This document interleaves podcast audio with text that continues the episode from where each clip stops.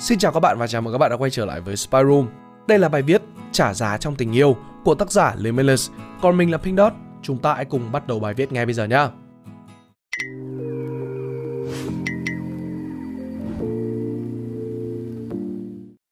Cái gì cũng có giá của nó. Một câu nói tưởng chừng như không thể hiển nhiên hơn. Là một điều mà ai cũng biết nhưng không phải ai cũng có thể chấp nhận được nó. Bởi chúng ta tham, chúng ta muốn được nhận nhưng lại không muốn phải cho đi Yêu đương là một việc đòi hỏi một sự dũng cảm vô cùng to lớn. Bởi ở chính giây phút bạn nảy sinh tình cảm đặc biệt với một người, bạn đã trao cho người ấy khả năng làm bạn tổn thương, dù người ấy vô ý hay là cố tình. Khi bạn yêu ai đó, kể cả đó có là tình yêu đơn phương đi chăng nữa, bạn sẽ bắt đầu nảy sinh những mong đợi, những ham muốn, những khao khát từ người ấy và những gì người ấy có thể làm cho mình. Và khi những đòi hỏi, nhu cầu đó không được đáp ứng, bạn sẽ bị tổn thương khi bạn yêu, một đống tin nhắn được xin mà không được rep lại cũng đã đủ để cho bạn buồn cả ngày, chứ đừng nói tới việc cãi nhau hay là ngoại tình.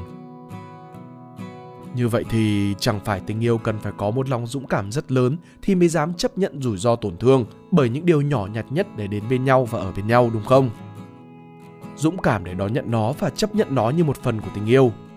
Dũng cảm để dù bị tổn thương nhiều lần nhưng dám tha thứ cho người làm tổn thương mình để tiếp tục với nó hoặc nếu không phải là tiếp tục mối quan hệ cũ thì cũng là dũng cảm để chấm dứt một mối quan hệ toxic, mở lòng với một mối quan hệ mới sau những tổn thương trong quá khứ. Dũng cảm để đối mặt với những cuộc tranh cãi cần để cả hai người có thể hiểu nhau hơn. Dũng cảm để chia bớt một phần tài nguyên của mình, bao gồm thời gian, tiền bạc, công sức sang cho người ấy. Dũng cảm để gánh bớt một phần trách nhiệm cho người ấy khi họ gặp khó khăn.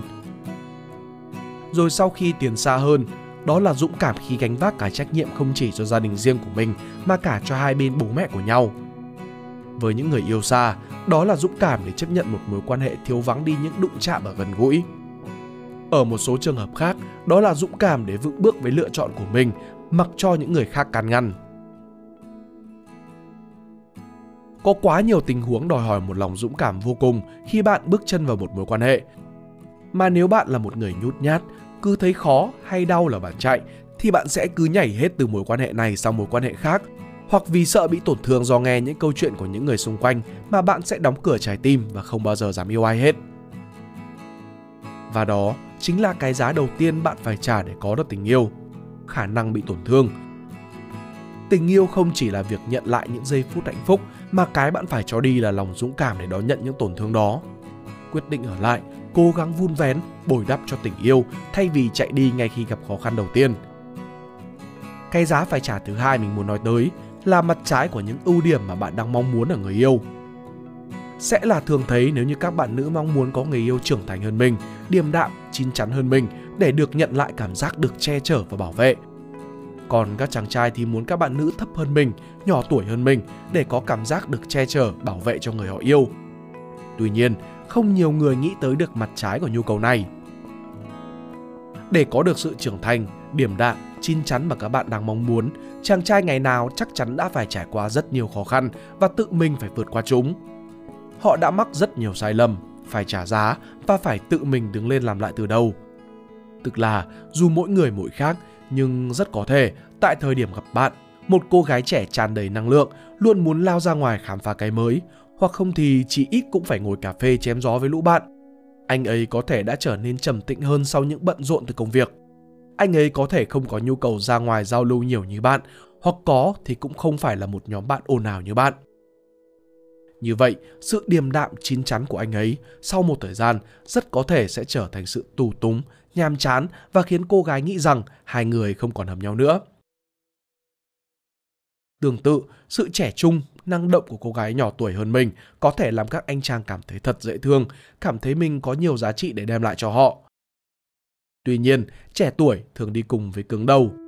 Rõ ràng, việc va chạm với cuộc sống nhiều hay ít sẽ ảnh hưởng tới khác biệt trong lối suy nghĩ giữa hai người. Từ đó, khi mà người trưởng thành dùng sự sâu sắc của họ để khuyên bảo bạn, rất có thể bạn không đồng ý với ý kiến của họ vì họ nhìn thấy được những thứ mà bạn không nhìn thấy – người trẻ tuổi thường sẽ có xu hướng sống cho giây phút hiện tại hay như Chipu nói rằng cứ enjoy cái moment này, cảm thấy thế nào thì sẽ làm như thế. Trong khi ở người trưởng thành, mọi suy nghĩ đều được cân nhắc kỹ lưỡng về hậu quả có thể xảy ra sau này. Từ đó, mọi lời nói hay hành động đều chắc chắn. Sự khác biệt đó sẽ dễ khiến người trẻ con hơn cho rằng người trưởng thành hay chuyện bé xé ra to, quá cứng nhắc. Còn người trưởng thành sẽ nghĩ người trẻ con là không hiểu chuyện, nói cho mà còn không hiểu. Nói đâu xa, cứ nghĩ tới việc bố mẹ bắt bạn đọc báo và thấy tình hình đường phố ban đêm nguy hiểm, nhiều tai nạn hay cướp giật, lo rằng con mình có thể là nạn nhân và muốn bạn về trước 11 giờ tối. Còn bạn thì cứ luôn nghĩ đơn giản rằng chắc nó trừ mình ra, ưu tiên cái việc được vui chơi tung tăng với bạn bè. Bạn sẽ cảm thấy khó chịu khi bố mẹ bạn bắt bạn về sớm và có khi còn vục vặc cãi lại khi thấy bố mẹ thức tới tận lúc bạn về nhà mới dám đi ngủ. Đây có thể nói là ví dụ kinh điển nhất, dễ gặp nhất, thể hiện rõ sự khác biệt về cách suy nghĩ của một người trưởng thành với một người còn non nớt.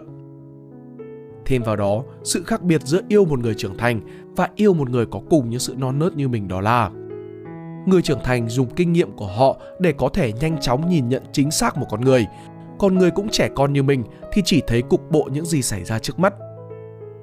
Ví dụ thế này, khi bạn yêu người cùng tuổi, cùng kinh nghiệm sống ở bên nhau, thi thoảng cũng có cãi vã này kia, nhưng vì hai bạn không có cái mắt nhìn người của người trưởng thành nên hai bạn ưu tiên việc cảm thấy vui vẻ ở bên nhau hơn.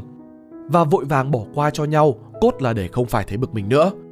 Thay vì đánh giá người ấy qua cuộc tranh cãi ấy hoặc rút ra được bài học từ đó. Nhưng khi bạn đưa người yêu về ra mắt bố mẹ bạn qua những cuộc nói chuyện, những buổi ăn cơm cùng với gia đình bạn, bố mẹ bạn nhìn thấy được những điểm không ổn từ người đó mà bạn trước giờ không để ý có thì cũng chưa bao giờ nhìn nó dưới góc nhìn như bố mẹ. Từ đó, bạn mới thấy ồ à và cân nhắc lại sự lựa chọn của mình. Khi bạn yêu người trưởng thành, những gì bạn thể hiện ra trước mặt người đó cũng sẽ được họ dùng để đánh giá những nét tính cách của bạn như cách bố mẹ bạn soi xét người yêu của bạn vậy. Một hành động nhỏ cũng đủ để khiến họ nghĩ khác về bạn.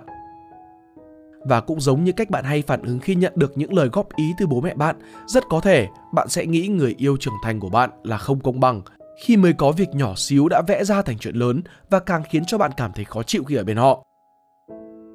Ngoài ra, những người từng trải, những người đã từng phải chịu đổ vỡ để rồi lại tự mình gây dựng lại từ đầu, những người muốn ổn định cuộc sống và nghiêm túc về mối quan hệ tình cảm, thì mỗi khi xảy ra mâu thuẫn trong tình cảm, họ sẽ cố gắng kiên nhẫn sửa chữa chúng.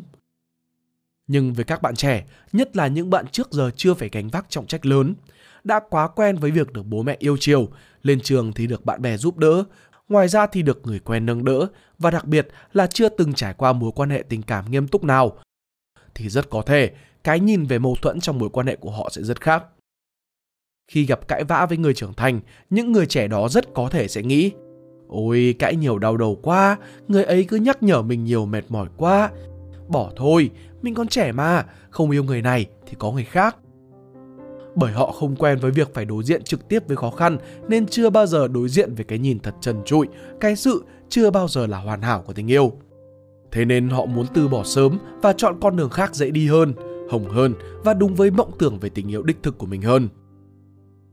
Nếu đây là một cuộc hôn nhân, người trưởng thành sẽ hiểu rằng hôn nhân không chỉ là vấn đề giữa hai người mà còn có cả trách nhiệm tới cả gia đình bố mẹ của hai bên những người trẻ tuổi non nớt thì rất dễ chỉ tập trung vào việc bản thân mình muốn làm cái gì mà thôi. Tức là người chín chắn hơn thường sẽ nghĩ tới cả ảnh hưởng liên đới tới những người khác. Còn những người trẻ tuổi thì hay có quan điểm sống của mình, sống cho giây phút hiện tại. Đây có thể nói là một khác biệt khá lớn, có thể gây ra nhiều tranh cãi giữa hai người. Nhưng cái giá phải trả mình nhắc ở bên trên không phải là tất cả những gì bạn sẽ phải trả khi yêu một người khác hệ nhận thức với mình – Chúng cũng không có nghĩa là người trưởng thành khi yêu một người non nớt hơn sẽ chỉ thấy toàn điều phiền phức, rằng họ chỉ nên yêu những người cũng đã trưởng thành như mình. Khi yêu một người có sức trẻ hơn mình, tâm hồn vốn dĩ đã nhiều sẹo, nhiều tổn thương, đã chai sạn bởi sóng gió của người trưởng thành sẽ cảm thấy như được trẻ lại, được tươi tắn trở lại. Người trưởng thành cũng có thể học được cách thả lỏng bản thân hơn từ người trẻ tuổi, biết hưởng thụ cuộc sống hơn. Hơn là chỉ mãi bận bịu với những lo toan, chưa kịp vui hôm nay đã lo ngày mai người trưởng thành cũng có thể được nhiều người trẻ tuổi kéo đi khám phá nhiều nơi mới, những điều mà trước giờ vì mải lo cuộc sống mà họ đã bỏ lỡ. Đồng thời, những người trưởng thành cũng cần phải nhớ, chính bản thân họ cũng từng là một người non nớt. Thời gian va chạm cuộc sống đã giúp cho họ trưởng thành như ngày nay. Vì vậy, đừng bắt người trẻ tuổi phải già dặn hay cũng phải nhìn thấy những điều mà bạn nhìn thấy ngay lập tức. Hãy kiên nhẫn giảng giải và hướng dẫn cho họ nhé. Bài viết này khó có thể bao trùm được hết những gì cần phải nói. Tuy nhiên mong rằng các bạn đã phải ngẫm nghĩ lại chính mình, cái gì cũng có cái giá của nó. Song song với việc tìm được những đối tượng có nhiều ưu điểm, bạn cũng cần phải hiểu rõ được mặt trái của nó là gì trước khi thực sự nói lời cam kết với họ. Những mặt trái này không chỉ đúng với một khía cạnh người yêu trưởng thành và non nớt, nó cũng có thể là việc giữa người yêu đẹp hay xấu, người yêu học cao hay học thấp, người yêu có điều kiện hay là không có điều kiện. Hãy tìm người vừa có ưu điểm bạn mong muốn, vừa có mặt trái mà bạn có thể chấp nhận được, hoặc là người đó có thể điều chỉnh được nhá. Hy vọng là các bạn sẽ thích video lần này. Đừng quên like, share và subscribe để ủng hộ chúng mình. Và nếu các bạn thích những nội dung như trên thì hãy đăng nhập vào website spyroom.com để tìm đọc thêm. Mình là Pink Dot. Xin chào và hẹn gặp lại. See ya!